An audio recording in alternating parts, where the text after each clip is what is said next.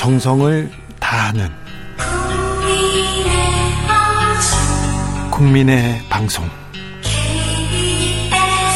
KBS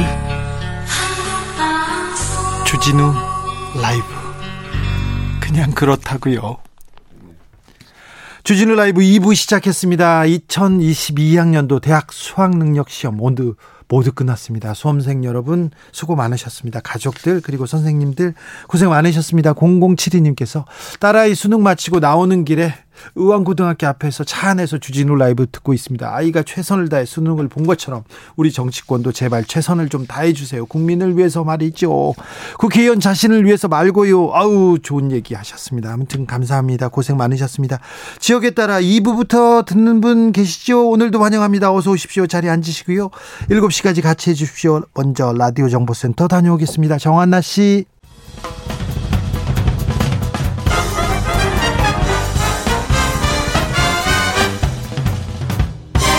훅 인터뷰 모두를 위한 모두를 향한 모두의 궁금증 훅 인터뷰 종전선언은 새로운 질서를 보여줄 시작점이다. 한반도의 항구적 평화는 종전선언 통해서 시작될 것이다. 한미가 종전 선언을 두고 큰 틀에서 합의를 본 것 같습니다. 서로 만족한다는 입장이 나온 걸 보면 어, 굉장한 진전이 있는 것 같은데요. 종전 선언이 앞으로 남북 관계에 어떤 영향을 미치게 될까요? 외교 전문가, 외교 선생님 모셨습니다. 이재명 후보가 선대위에 이분을 모시려고 10개월 동안 삼고 철효했다고 합니다. 위성락 민주당 선대위 실용 외교 위원장 안녕하세요. 예. 안녕하십니까? 안녕하십니까? 예, 반갑습니다. 이재명 선대위 표에 쭉 보는데 위성락 대사님 아, 이름이 톡 튀더라고요. 삼고 철학 끝에 영입했다는데 어떻게 선대위에 합류하시게 됐습니까? 네, 우선은 좀 삼고철이라는 말은 조금 지나친 것 같고요. 네. 제가 이 후보님을 여러 차례 접촉한 건 맞습니다. 네. 전화도 주셨고 네. 전화로도 상의했고 네. 또 만나 뵙고도 상의를 했었는데 둘이 밥도 먹고 그러셨다면서요 제일 중요할 때 만나 뵀는데요. 네. 대화를 나눠 보는 과정에서 제가 그 실용성을 많이 강조하시는 데서 굉장히 인상을 강한 인상을 받았습니다. 네. 그리고 현실 상황을 인식하고 계신 게 예. 굉장히 예. 날카롭고 시대 정신을 잘 알고 계신다는 인상을 받았고요. 예. 그러면서 어, 현실을 떠나서 판단하지 않는다. 네. 그 실용적인 얘기를 해주면 뭐 판단하겠다. 그런 권유도 하고 특히 저한테는 외교 현실과 현장에 대한 경험이 필요하다. 네. 그걸 좀 조언해 달라. 그런 권유를 많이 하셨습니다. 그래서 뭐 이렇게 좀 얘기를 나누고 하다가 결국은 네. 이제 제가 와서 돕게 되었습니다. 네. 어, 북미 통입니다. 북핵 전문가였고요. 이명박 정부에서 한반도 평화교섭 본부장을 지내셨어요. 그리고 박근혜 정부에서도 러시아 대사를 오래 하셨고요. 그래서 배, 보수적인 외교 라인에서도 어, 북미통으로 되게 유명하신 분인데 이분이 실용적인 실용적인 이재명 후보한테 딱 왔어요. 자, 위원장님이 꿈꾸는 위원장님의 외교 정책 기조 있다면 뭐라고 봐야 됩니까? 그 제가 지금 맡고 있는 직책도 실용외교위원장이지 네. 않습니까? 네. 네. 저도 굉장히 실용적인 걸 중시하고요. 일종의 현실주의자라고 할 수 있습니다. 네. 그렇지만 평생 외교관을 했기 때문에 우선은 대화와 협상을 통한 문제 해결에 방점을 두는 입장이고요. 또 그것을 위해서 다양한 tool을 도구를 구사해서 어, 목적을 관철한다 그런 시각을 갖고 있습니다. 언제나 좀 현실주의와 실용주의에 예. 기반하고 있는 점이 제 제가 생각하는 사고라고 할 수 있습니다. 이재명 후보하고 실용, 현실, 네. 국익 네. 이런 네.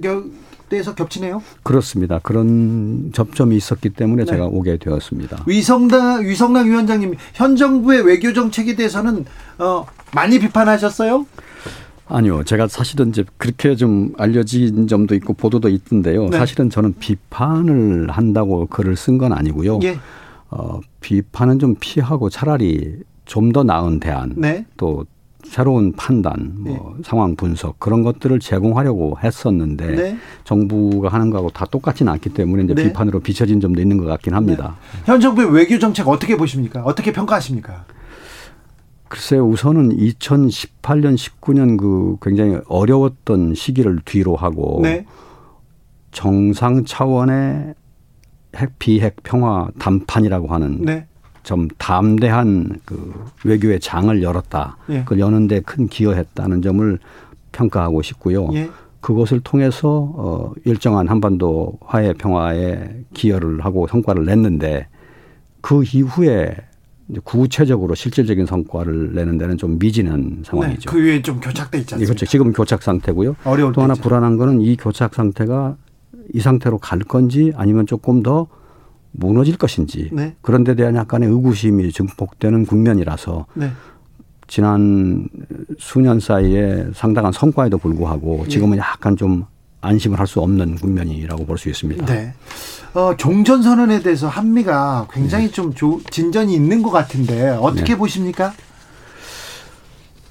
한미 간의 협의를 많이 하고 있는 것 같습니다. 네. 그런데 저는 사실 지금 내막까지는 정확하게 파악하고 있지는 못하고요. 네. 종래에 미국이 취해오던 입장, 그러니까 종전선언은 비핵화의 맥락에서 보아야 하고 예. 또 종전선언으로 인하여 파생될 수 있는 여러 문제도 좀 다스려야 하고 하는 그 입장에서 큰 변화가 있는지는 잘 모르고 있어요. 예. 단지 어 종전 선언이라는 거는 남북 미가 다 합의를 해야 되는 것이니까 네. 그 최종 지점까지를 시야에 둔다면 결국 북한이 동의해야 되는 거지 않습니까? 네. 거기까지 시야에 두고 보면은 지금 한미 간에 많은 대화가 있고 약간의 뭐 움직임이 있는 것 같긴 해도 최종 목표까지 가기에는 그렇게 낙관하기는 어렵지 않느냐는 생각을 가지고 있습니다. 아직도 좀 조심해야 되는군요. 네, 네, 어, 윤석열 후보는 종전 선언에 반대한다. 네. 유엔사 무력화하고 주한미군 철수할 수도 있다. 이런 얘기를 했는데 이건 외교적으로 어, 이건 어떻게 보세요?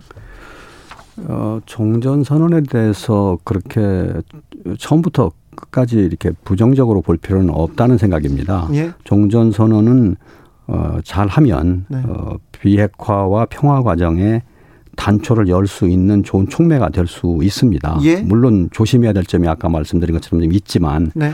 조심해야 될 점을 다스리면서 가면 되고요. 예. 한미 간에 좋은 협의를 하고 그걸 기초로 북한을 설득하면은 어 비핵화와 평화 과정의 입구로서 뭐 촉매 역할을 할 수는 있습니다. 네. 그러나 부수되는 문제는 잘 다스려야 합니다. 그렇- 아마 어, 윤석열 후보께서는 그 부수되는 문제 쪽에 좀 많이 이렇게 경도되어서 어, 네.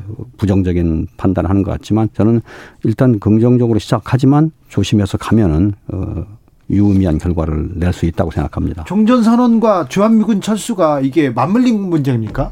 하기에 따라서는 꼭 그렇지는 않습니다. 근데 잘못 핸들링하면 북한이 그렇게 이용할 수는 있겠으나 그럴 여지를 이제 미연에 방지하는 어떤 차단 장치들을 마련하면서 협의할 수 있다고 생각합니다. 네, 충분히요. 현 정부가 북한에 너무 저자세다, 주종 관계로 전락했다 이러면서 비판을 하는데요. 어, 야당 쪽에서 좀 대화 협력 기조에서 변화가 필요합니까? 뭐 저는 꼭 주종 관계라고는 좀 지나친 좀 이분법적인 네. 어, 시각이 아닌가 싶고요. 어, 어차피 협상이니까 다양한 툴을 사용해서 대화도 하고 네. 또 설득도 하고 또 인센티브도 주고 네. 그러나 또 어느 필요할 때는 disincentive도 줘야 한다고 생각합니다. 그런 예. 다양한 tool을 어, 동원해야 한다고 생각합니다. 그만큼 어, 북한과의 대화는 또 협상은 복합적인 거라고 생각합니다. 네. 북한이 핵 미사일을 갖게 된 원인이 복합적이기 때문에 네. 그것을 대처하는 우리의 대응도 복합적이어야 하지 예. 좀 단순 명료하게 네. 대처하는 것은 좀 동의하진 않습니다. 그거는 네. 언뜻 보면은 논리적으로 clear하게 보이지만 네. 현상이 너무나 복잡하기 때문에 네. 우리의 대응도 복잡해야지 명료하게 뭐는 안 되고 뭐 우리가 힘을 가지고 뭐 하고 하는 식으로 대처를 해서 유의미한 결과를 내기는 쉽지 않습니다. 오히려 어, 다양한 이런 disincentive, disincentive 또 평화 구도와 비핵 구도 뭐 네. 섞어서 시너지를 이루도록 운영을 잘할 필요가 있다고 생각합니다. 미국도 설득해야 되는데 또 일본이 회방 놓고요. 또 중국도 눈치 봐야 되고 참 한국 외교는 쉽지 않죠. 네, 그런데요. 이제 첫째로는 미국하고의 조율이 제일 중요하고 예. 거기에 지금 정부도 많은 힘을 쏟고 있는데요. 어, 그거는 계속 계승해서 발전시켜야 될 부분이고요. 일본 말씀을 마침 하셨으니까 제가 좀 보태고 싶은 의지가 생겨나는데요. 일본하고 관계가 지금 아주 나빠져 있지 않습니까? 네. 뭐, 이 경위에 어떻든 간에 결과론적으로 지금 국교 정상화 이후에 최저점에 온 정도입니다. 네. 정상회담도 안 되고 네.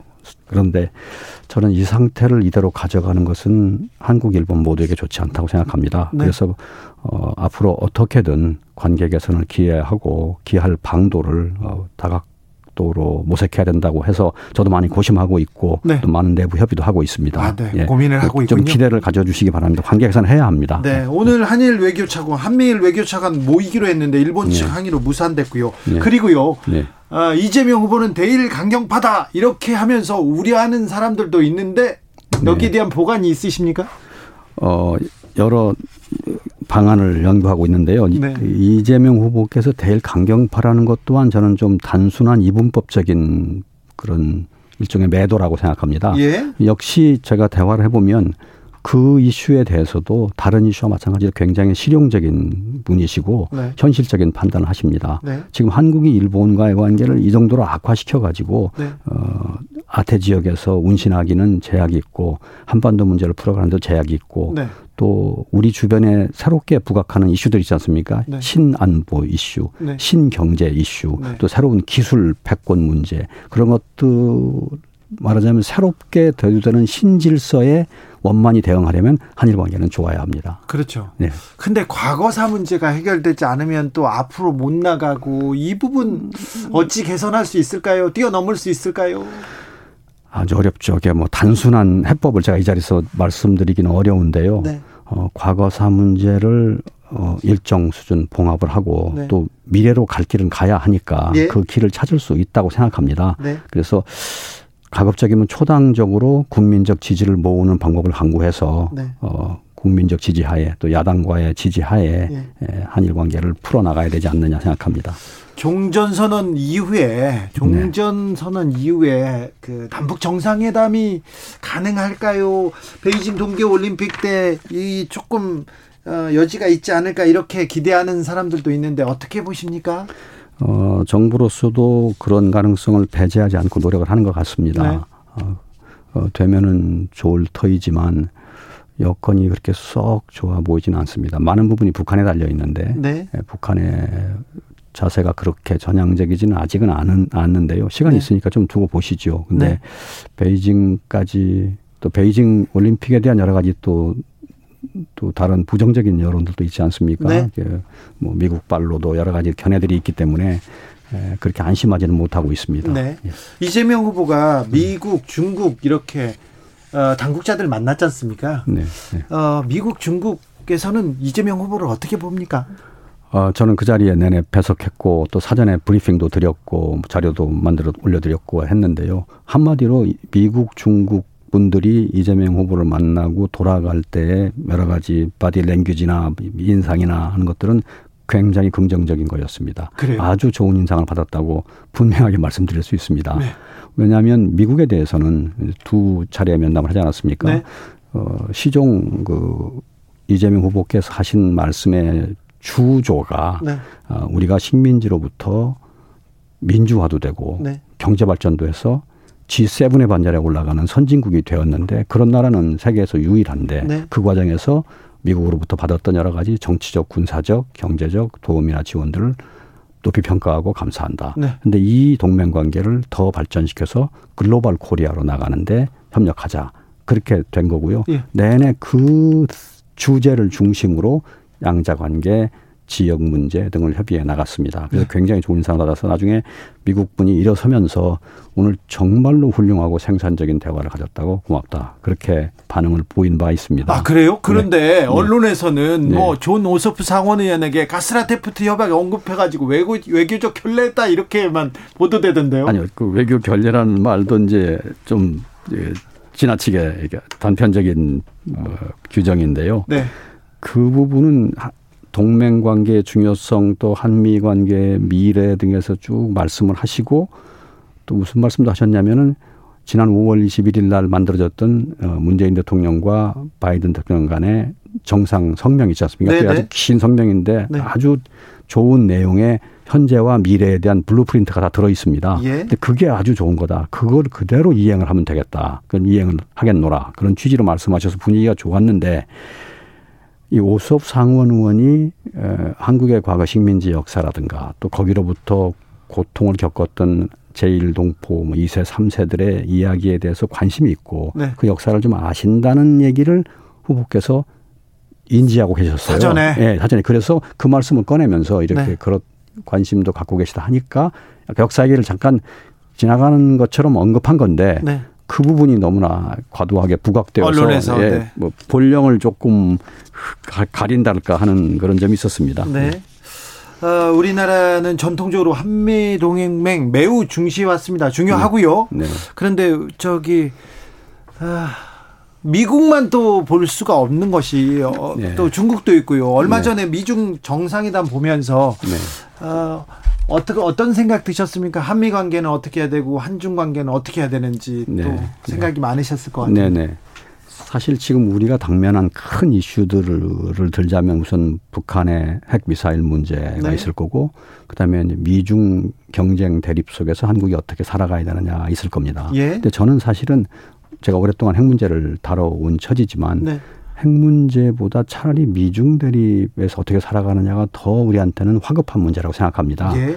핵 문제는 우리 몸 안에 있는 좀 어떤 고질병 내지는 암과 같은 문제죠. 못 네. 고치면 우리가 결국은 이제 건- 잘못되게 되지만 네.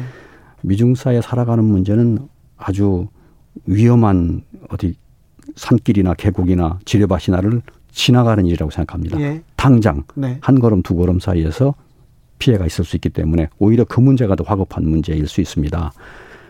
근데 지금 현재는 양측이 워낙 대립을 하기 때문에 이제 우리들의 운신 공간이 좁은데 우리는 미국의 동맹이면서 중국에는 전략적 파트너고 네. 인접한 나라고 경제 관계가 깊은 나라죠.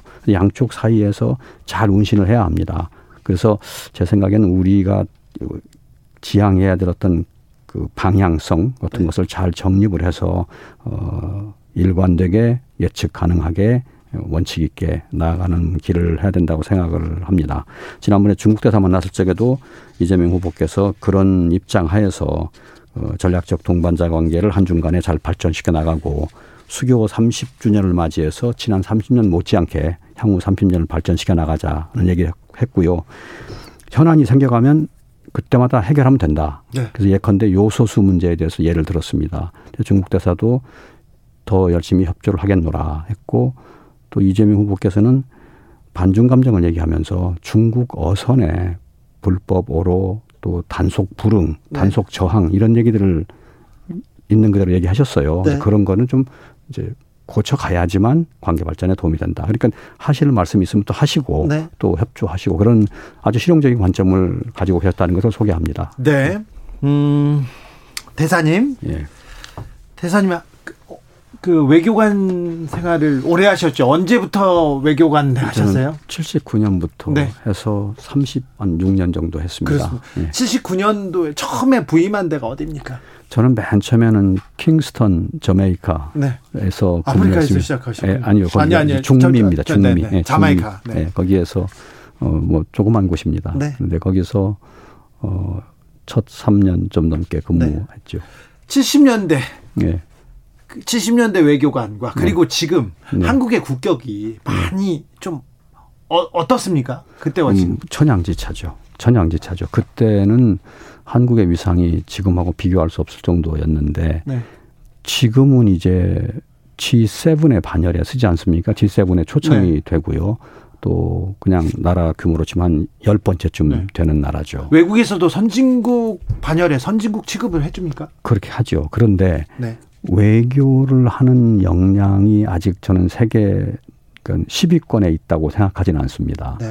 그래서 저는 어, 우리가 앞으로 차기 정부가 해야 될 외교가 G7, G10에 걸맞은 네. 선진 외교여야 하고 예. 그 선진 외교의 내용은 한국이 지난 70년간 피땀 흘려 이룬 민주화와 경제 발전을 그대로 반영한 정체성 있는 외교가 돼야 된다. 네. 그래서 그 길을 하려면 선진 외교를 하려면 외교 전반에 대한 개혁도 수반이 돼야 된다. 네. 그런 문제 의식을 가지고 있습니다. 네. 그래서 그런 조언도 내부에서 하고 있습니다. 아 그렇습니까? 예. 대사님 그런데 외교관들은요 예. 왜 이렇게 국민의힘 쪽에 이렇게 가는 분들이 많습니까? 왜 이렇게 보수적입니까? 아니 뭐 정치적 적인 관점에 대해서는 다 자유로운 네. 자, 유 자유니까 네. 뭐 그럴 수 있죠. 네. 어 글쎄요 잘 모르겠습니다. 근데 외교라는 사안 자체가 네. 조금 더 이렇게 조심스러운 일이고 나라를 대표해서 하는 또 나라를 대표해서 큰 일을 다뤄야 되기 때문에 좀 신중하고 조심스러워서 조금 기존의 사고를 따라서 사고하게 되는 관성이 있는지 모르겠습니다. 네. 그렇게 되면 조금 보수가 될 수도 있는 있으나 네. 그러나 정책적 창의성은 저는 좀 진보적인 관점에서 나온다고 생각합니다. 아? 그러니까 정, 전략적으로 전술적으로 사안을 보려면 조금 진보 개혁적으로 보는 것이 더 유리하다는 생각을 저는 개인적으로 갖고 있고 저는 그렇게 실험하고 있습니다. 알겠습니다. 아, 보수적인 외교 라인에서도 거의 거의 수장급으로 꼽히는 분인데 이재명 민주당 이재명 후보를 선택했어요. 예. 그래서 외교가에서도 큰 논란이 됐습니다. 저는 그렇게 썩 보수적인 사람은 아닙니다. 저는 제가 경제, 사회 뭐 이런 정치 관점은 어, 진보 성향이고 네. 외교에 대해서는 제가 정치, 사회, 경제 문제를 보는 관점보다는 약간 덜 진보적입니다. 아, 왜냐하면 그렇습니까? 외교 사안 자체가 네. 그런 분단된 나라, 사강에 둘러싸인 나라의 외교라는 것이 네. 현실주의를 갈 수밖에 없기 때문에 조금 더 제가 신중하게 대처를 하다 보니까 그렇게 비친 것 같습니다. 알겠습니다. 이재명 선대위에서 가장 도드라지는 인물이었습니다. 민주당 선대위 실용 외교위원장 위성락 위원장이었습니다. 말씀 감사합니다. 네, 감사합니다. 예.